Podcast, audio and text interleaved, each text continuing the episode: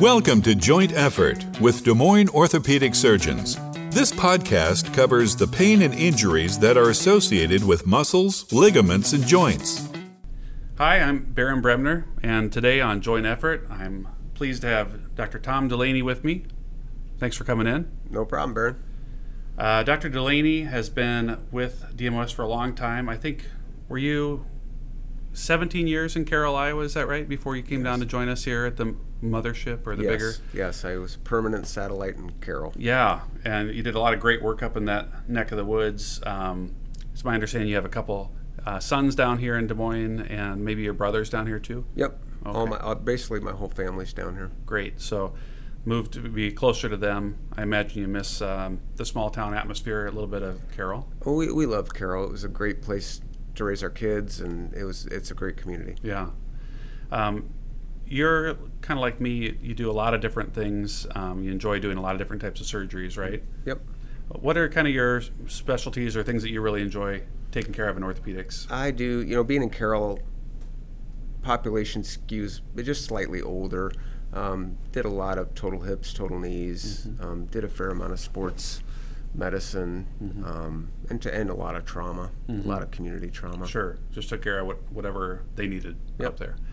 Um, can you tell me a little bit and tell our listeners a little bit about your background? You know, kind of where you grew up and uh, high school, even back oh, that far. Uh, I grew up uh, basically here in Des Moines. Mm-hmm. Um, went to Valley, uh, graduated there a long time ago, and then went to uh, University of Iowa for undergrad, did my med school there, and then did a residency out in uh, Akron, Ohio. Okay, uh, and that out in Akron, that was at Summa. It's a yep. smaller program in a private practice area. I think. Yeah. Did Dr. Vidito do that too? Yeah. Yeah, I interviewed out there. It was a great program. Really um, hard workers. A lot. Of, you guys saw a lot of cases there. It is. It's a very busy yeah. place. Yeah. Um, so I, one time I was playing tennis and. Uh, I noticed that you were playing next to me on a court, but you didn't say anything. You're kind of standoffish. But then I found out later that was your brother, right? Yes. yes. So you have a twin brother, identical twin, or was it identical twin brother? Okay, all right. Did you guys have any kind of weird stuff going on when you were growing up, where you'd, you know, dress, nothing, switch your clothes, or no, do anything no, crazy no, to trick your girlfriends or nothing, parents? Nothing too crazy. Okay. No. He um, still he still lives here in Des Moines also, and uh, we're still quite close. I bet. I bet. Um, so your favorite surgeries are basically, I mean, some sports surgeries and then total hip and knee replacements. Is that about? Yeah, you know? I do. I do a pretty big gamut. And Carroll I did quite a bit of upper extremity surgery. You know, carpal tunnels, yeah. and wrist fractures. And yeah. Down here, I, it tends to go to the hand Less surgeons. Yeah, but um, still enjoy those. Yeah, I, I like doing a little bit of everything. Yeah. Well, today um, I want to talk about, um, although you're not a, a, specialist in, in just doing fractures, of course, um, you've had a lot of exposure to them and a lot of exposure to um, the patients who are a little bit older in our practices who might have some softer bones, things like that. Mm-hmm. And so I wanted to talk about some common fractures that we see in our practices. Um, and some that we call fragility fractures or um, you know osteoporotic fractures. So, could you tell me what your kind of working definition or definition of fragility fractures is?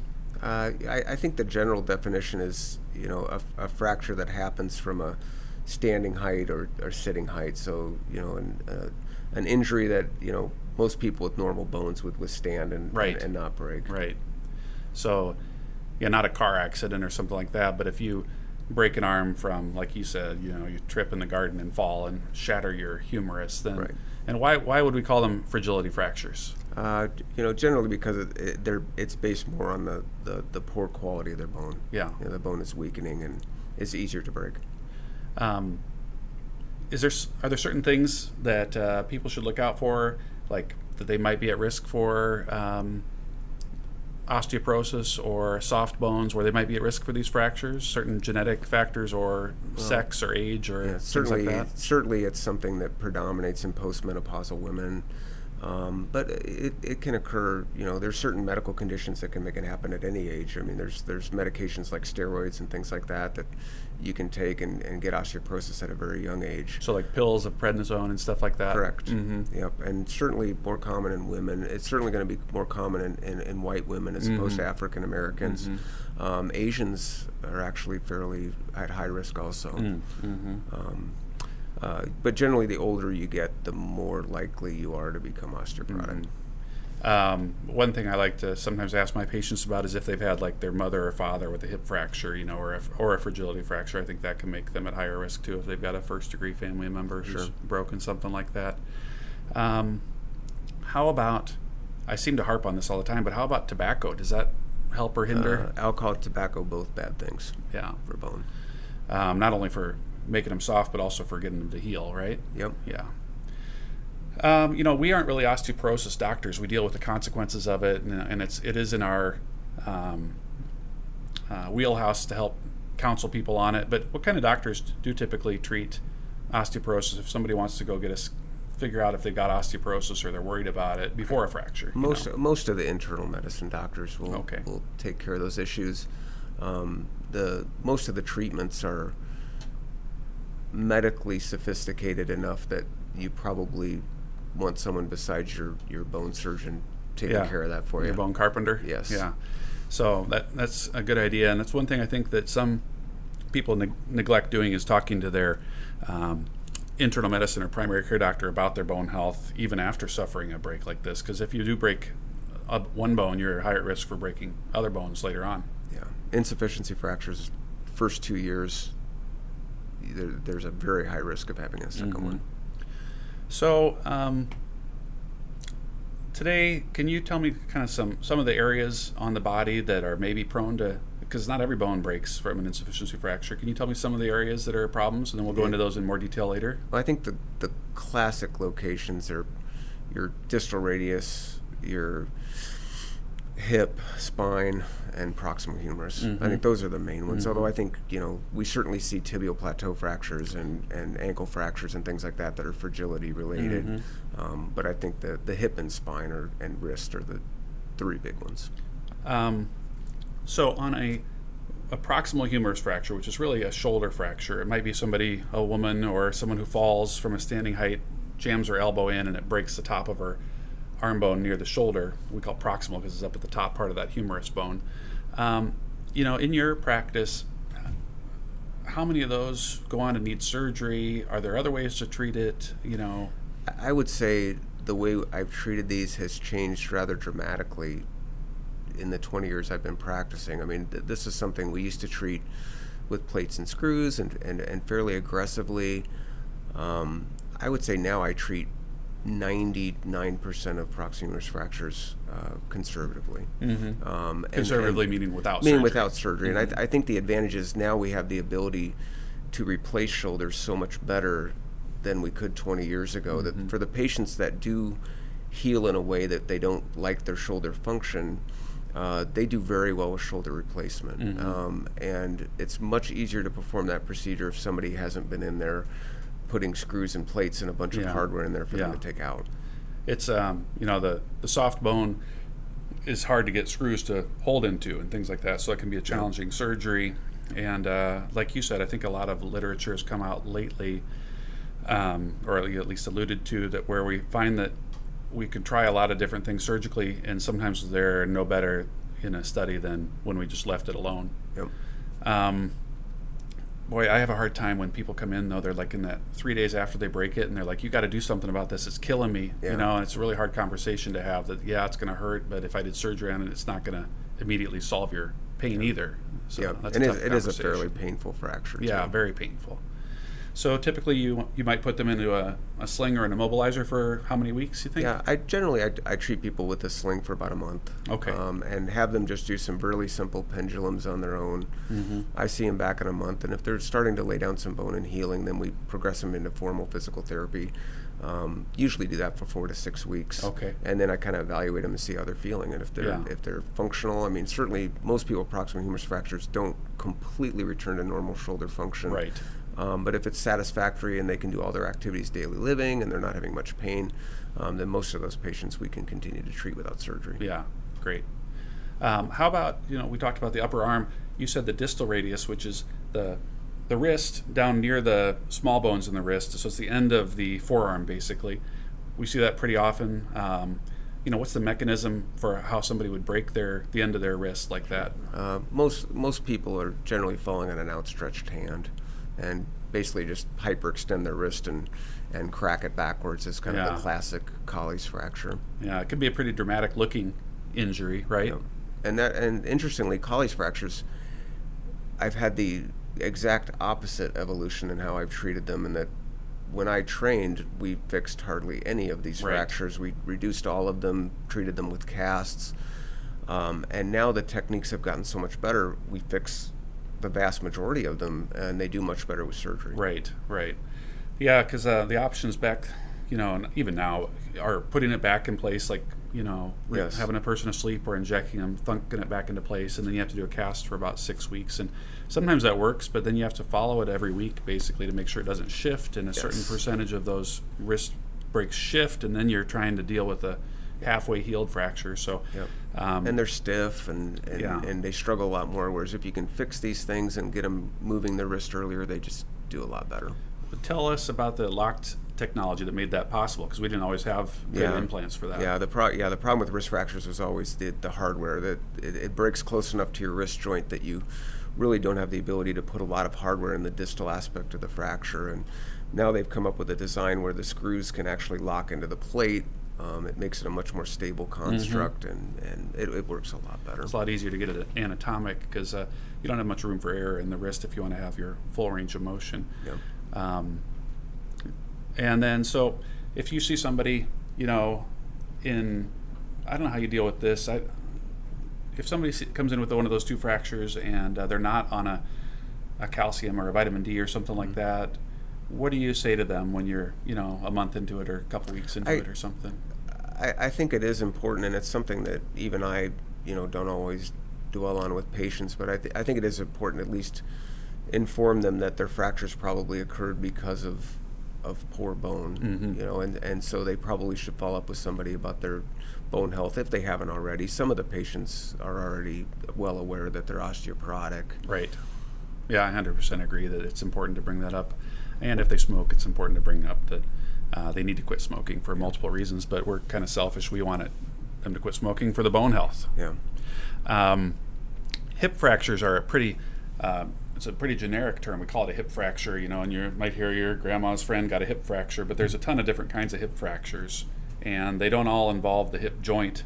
Uh, Some of them are the thigh bone, and some of them are the pelvis. Can you tell us about some of those different fractures, where they are, and the uh, the the hip joint is basically a, a ball and socket joint, and the I would say the majority of the fractures tend to occur inside the joint, either involving the ball snapping off or, or cracking.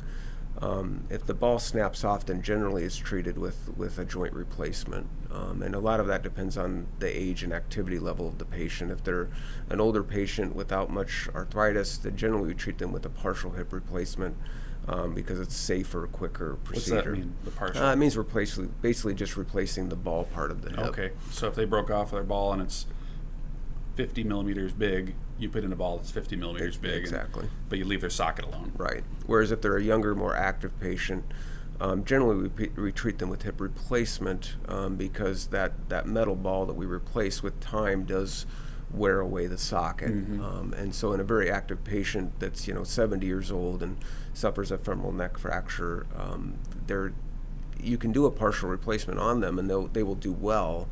Um, but if you see that patient at, at 10 years, you know, a lot of them are going to need to be converted to a hip replacement that could have just been done to start They with. They might get some groin pain and something yeah, like that. yeah. exactly. So yeah, the ball snaps off is what you're talking about. Um, why can't you just, you know, put some plates, a plate and screws or something Yeah. on it, or You, you, if it's non-displaced or impacted, you, you can fix it with screws.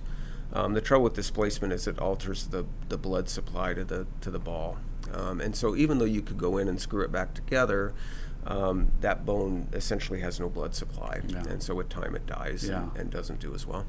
I think um, all of it, not all of us, but uh, most of us who feel really comfortable with uh, joint replacements are moving away from putting screws into the head for these type of fractures. Yeah.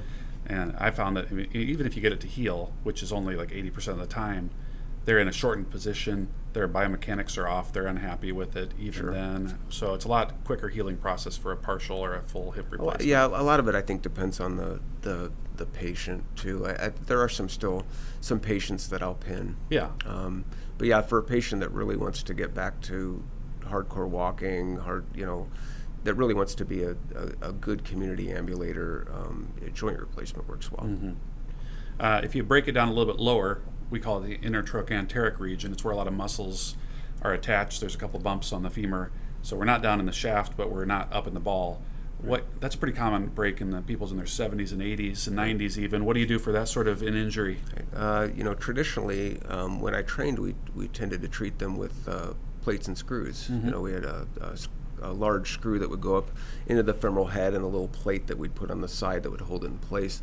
Um, now we, we, they've come up with some devices uh, that you can actually use intramedullary, um, which is nice. You basically make a very put a very small rod inside their femur um, it takes much smaller incisions, less dissection mm-hmm. uh, to put in. Um, so the surgery is smaller.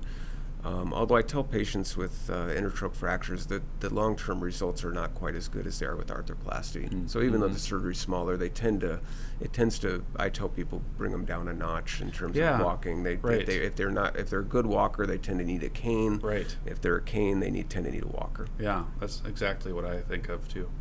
Um, so there's uh, also some breaks around the pelvis. You know, one of the breaks that we see pretty commonly, if you could just comment on it real quick, would be a, a pelvic fracture, like around. If you look on a skeleton, a Halloween skeleton or whatever, those two little circles down at the bottom where it looks like there's it's hollow. Those are the pubic rami. You know, one of them we sit on, one of them is the front of our pelvis, and you can have a crack in that bone. Can you tell us about how that's treated? Yeah, most of those are treated non-operatively, um, and you know, mainly because we it's not an area where our body bears weight. Mm-hmm. Um, although they're extremely painful, and uh, you know, for a few months while the fracture's healing and those muscles, you know, every time you step, those muscles fire and cause pain.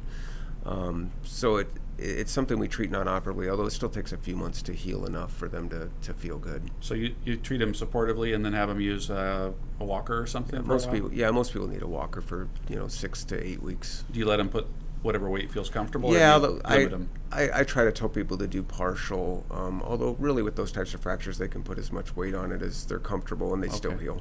Okay. Um, you know some other sundry things that might be interesting. You know, spine compression fractures. What have you heard? I mean, we don't deal with those much. We have uh, great spine uh, surgeon partners, so we can ask for that. But what have you heard about sticking? You know, inflating this the compression fracture or mm-hmm. putting cement in it and things like that. Is yeah. that something that people do still? I, have certainly seen patients that have had it done and um, seen some good results with doing that. Although I think the indications for it are are narrow. You know, so I, I, I, definitely it's one of those things I direct patients to the to people that do them and decide course, with them yeah. whether to do them or not. So I mean, they can like fall on their butt or something and have this compressed down, or even just standing there, they can have a compression fracture, have severe pain right in the middle of their back, and then we look on an X-ray and it looks like there's been a loss of height, and that's you know can see some people where they're doubled over from this, having multiple levels of compression, and um, so that is something that we see, and sometimes our spine colleagues will recommend a brace or something, or uh, less and less, I think, those um, vertebroplasty and kyphoplasties. It seems like to me. Yeah, I think there was a large number of them done when they first came out. Yeah. I, th- I think the numbers are decreasing, although I, I, think still for the right indications it can work very well. Good. Um, kind of along the same lines, but separate. Uh, can you tell us uh, if you're on a like an anti-inflammatory, can that have any results with bone healing? You know what I mean, like a fracture healing. In the, in the uh, I th- generally I think anti-inflammatories can affect bone healing. It seems to be more um, crucial in the spine. Right. It, it, seems like uh, the spine is an area where anti-inflammatories can inhibit healing. I, you know, generally long bones, um, they tend to heal pretty well. So if you have somebody who uh, has a long bone, like an arm bone fracture, one of these proximal humerus fractures, you're okay with them. and obviously, they can take Tylenol, but they can yeah. take some ibuprofen and things like that too. Yeah, I yeah. do. I, I have. It's such a vascular bone, and, and it's the reason that it hurts so much. Yeah. Um, but it also that same vascularity helps it heal. Good. Um, one thing I've, you know, there's been some papers recently out of uh, Europe, mainly Canada, some where they've used less and less narcotic or opiate pain medicines for fractures, and that's one thing I've been talking to my patients a lot about. Is you know we need less of that because they can constipate you. Um, you know the U.S. had five percent of the world's population and used to consume 95 percent of the world's hydrocodone, and so that's something where I, I have hard times because everyone thinks when you break a bone you have to have narcotics and things like that. But I think the Tylenol and ibuprofen and ice and meditation and stuff can be helpful. Yeah, it, I, it it's uh, you know anybody that's suffered fractures. I mean, it's it hurts. Um, the the first few days are by far the worst. Yeah. Um, certainly, pain pills play a role in in trying to get people you know into a home situation rather than the hospital. Um, but it's something you know that they are inherently dangerous. It's something you don't want to take chronically if you can avoid it. Yeah. Um, and there and there's certainly for the elderly population, there's a lot of side effects to Sure. taking them. Yeah. Even the ones that are milder, like uh, tramadol is one that I use sometimes because it's a little less addictive and things Sure. like that. But that can really throw an elderly person off sometimes and give them hallucinations and things like that. I found so. Yeah, it seems like some patients are really sensitive to narcotics, Mm-hmm. um, and most of those patients would really rather have nothing. Yeah, right. Um, so I know we, we do um, tell our patients that weight bearing exercise helps with uh, osteoporosis, right? And you want to check in with your your family doctor about your bone health if you're especially if you're after menopause, you're female. It can happen. I mean, men can get osteoporosis too, of course, but uh, it's more common in women. Um, well, maybe one of the last things I want to ask you about is when do you use a, if ever, do you ever use a bone stimulator? It's a device to maybe make bone heal faster. Uh, yeah, generally, it, you know, bone stimulators have a role more in fracture care than like preventative measures for people with osteoporosis. Um, what they've learned is that bone heals better under an uh, electrical field. Uh, so there's a number of devices that we use for, for fractures that are just stubborn and don't want to heal. Um, I've had pretty good luck. I don't use a lot of them, um, but if somebody has a fracture that's not healing over three, four months, I mean, generally I'll use them. Uh, a lot of times they work. Um, I, don't, I don't know if it's the device or me just forcing me to wait longer, but they Yeah. do. The, the, but if, but they can be very successful.